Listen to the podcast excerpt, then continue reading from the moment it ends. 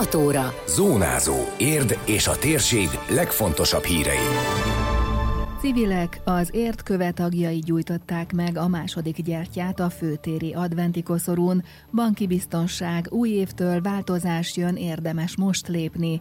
Jó tett helyébe a városi díjjal kitüntetett érdivése felajánlotta az elismeréssel járó pénzt a járvány elleni védekezésre. Ez a Zónázó, az Érdefem 1013 hírmagazinja. A térség legfontosabb hírei Szabó Beátától. Átnyúlnak az új évbe a járványügyi korlátozások. Január 11-éig meghosszabbította a kormány a kiárási tilalmat és más koronavírus elleni intézkedéseket. A karácsonyi szabályokról csak december 21-én döntenek, a szilveszteri bulikat viszont biztos, hogy nem lehet megtartani, jelentette be a miniszterelnök a közösségi oldalán. Orbán Viktor azt mondta, több konzultációt folytatott járványügyi szakemberekkel, professzorokkal, tudósokkal az intézkedések fenntartásáról.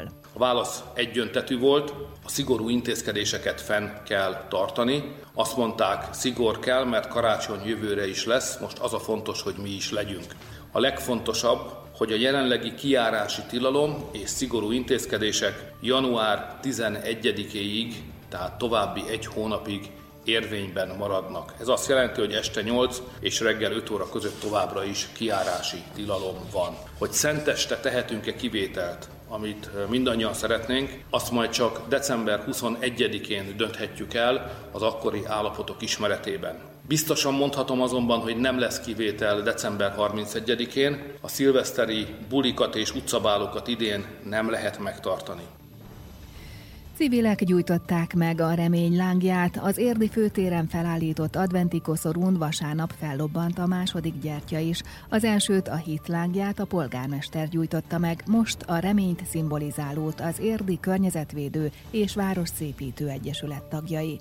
Barakonyi Tóth Viktória, aki a Művelődési Központ igazgató helyettese is azt mondja, bíznak abban, hogy jövőre be tudják pótolni az elmaradt programokat, az adventi felkérésnek pedig örömmel tettek eleget. Idén ez egy koncepció volt a város részéről, és hát nagyon megtisztelő a felkérés, hogy így a civilek között is elsőként a Érdi Környezetvédő és Városszépítő Egyesület gyújthatja meg advent második gyertyáját, ami a remény szimbolizálja, amire azt gondolom, hogy jelen helyzetben a nagy szükségünk van, vagy a legnagyobb szükségünk sok minden mellett. Ezt az idei évet tekintve és a előttünk álló időszakot.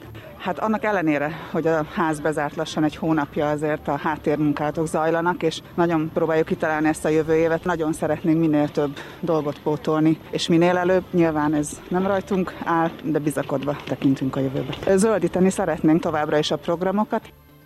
A járvány az értköve számításait is keresztül húzta, több várostakarítási programot le kellett fújniuk, mondta Martin Norbert, aki szerint fontos üzenete van annak, hogy a gyertyagyújtásban civilek is részt vehetnek. Jó alkalom az, hogy mi gyújtjuk meg a második gyertyát, a remény gyertyáját, mert reménykedünk abban, hogy a jövő év az már sokkal programdúsabb tud lenni, és sok minden elhalasztott programot be tudunk majd pótolni jövőre. Városi rendezvény szinten lett volna két olyan nagy tisztító akció, amit el kellett halasztanunk, és lett lett volna több kisebb foglalkozásunk, valamint nekünk rendszeresen minden évben visszatérő program az, hogy az iskolákba is elmegyünk és igyekszünk átadni a környezetvédelem fontosságát, és ezeket is inkább elhalasztottuk idén, de bízunk benne, hogy a jövő évben már lehetőségünk lesz ezeket visszahozni.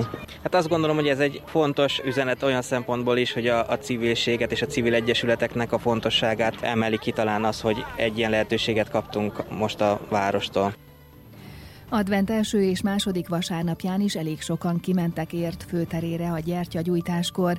Barakonyi Tóth Viktória szerint ez visszaigazolása lehet annak a munkának, amit a karácsonyi hangulat megteremtésére fordítottak. Nyilván egyrészt ez köszönhető a díszítésnek, amiről rengeteg visszajelzést kapunk, pozitív visszajelzést, és megerősít abba, hogy itt az elmúlt hetek kétkezi munkájának is mennyi eredménye van, mert többek között ez is az egyik feladatunk volt itt a zárt falak mögött az elmúlt hetekben. A kisvonat, a báb, bábú és maga a fa, tehát hogy sokakat vonz ide. Az adventi gyertyagyújtásról beszámolót találnak az Érdmoston. Egy kód nem kód. Január 1-től új időszámítás kezdődik az internetes kártyás vásárlásban, ugyanis nem lesz elegendő egy lépcsőben azonosítania magát annak, aki így szeretne fizetni, mert mindenkinek kötelező lesz több lépcsőben jóváhagynia az ilyen tranzakciót.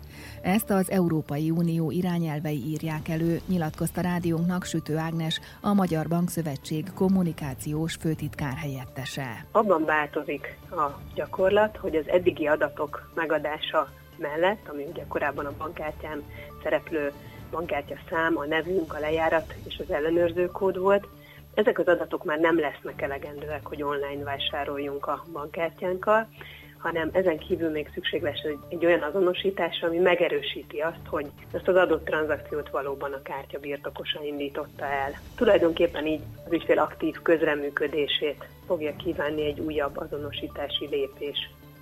Több bank már most is alkalmazza ezt a több lépcsős azonosítást, így lehetnek olyanok, akiknek nem is lesz teendőjük a január 1-től életbe lépő szabályok kapcsán, de az ügyfelek jelentős részétől némi felkészülést azért kíván az előírás, közölte Sütő Ágnes.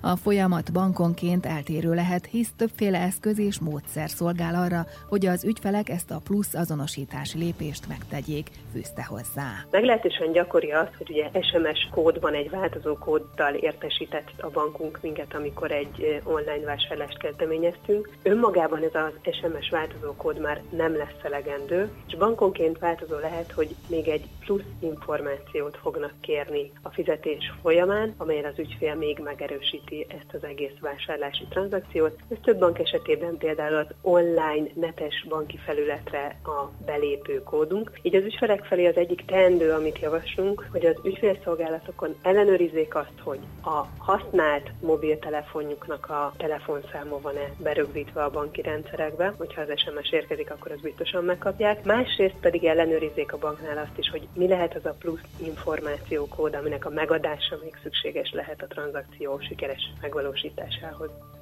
A Bankszövetség kommunikációs munkatársa hangsúlyozta, érdemes a kártya kibocsátó bank honlapján tájékozódni a változásról, illetve az ügyfélszolgálatokon, és még január 1 -e előtt megtenni a szükséges lépéseket. Emberségből jeles, az érdi VSE focistái felajánlották az önkormányzatnak a járvány elleni védekezéshez a városi elismeréssel járó jutalmat, számolt be a polgármester a közösségi oldalán. A közgyűlés az érdi VSE MB3-as labdarúgóinak ítélte oda a 2020-as év érdi sportdíját, amelyel 400 ezer forint is jár, ezt adományozták a városnak. Csőzik László úgy fogalmazott, emberségből jelesre vizsgázva mutatták meg, hogy ebben a nehéz helyzetben az összefogás lehet csak a siker kulcsa. Kertész Ferenc csapatkapitány rádiónknak azt mondta, nagy megtiszteltetés számukra, hogy ők kapták ezt a díjat, és egyetértésben döntöttek arról, hogy ennek a pénznek sokkal nagyobb hasznát veheti a város a járványhelyzetben. Azt gondolom, hogy sokkal jobb helyre tudja költeni az önkormányzat, mint hogy ezt a pénzt most mi jelenleg feléjük, és ezért gondoltuk úgy a csapat nevében, hogy ezt föl kell ajánlani, és akkor az önkormányzat biztos megtalálja ennek a jobb helyét. Hát ezt amikor megtudtuk, akkor felhívtam több csapattársamat, illetve a csapatkapitány helyetteseket, illetve a vezetőedzővel beszéltünk, és akkor utána, amikor mi ezt így négyen megbeszéltük, akkor beszéltünk még az elnök úrral is, utána tálaltuk a csapatnak, de ez teljesen egyetértés volt, tehát ez száz százalékig egyöntetőleg eldőlt, hogy ezt felajánljuk. Ez, ez még a tavalyi sikernek a, a díja. Tehát ugye ez az előző csapatnak a munkáját eredményezte, és beszéltem régi csapattársakkal is, és ők is teljesen egyetértettek abban, hogy ezt a díjat ajánljuk fel. Az érdi VSE csapatkapitánya arról is beszélt, hogy a nyáron átalakult fiatal együttes akár dobogós helyjel zárhatja a félszezont, de még hátra van két meccs, ráadásul csupán egy nap kihagyással.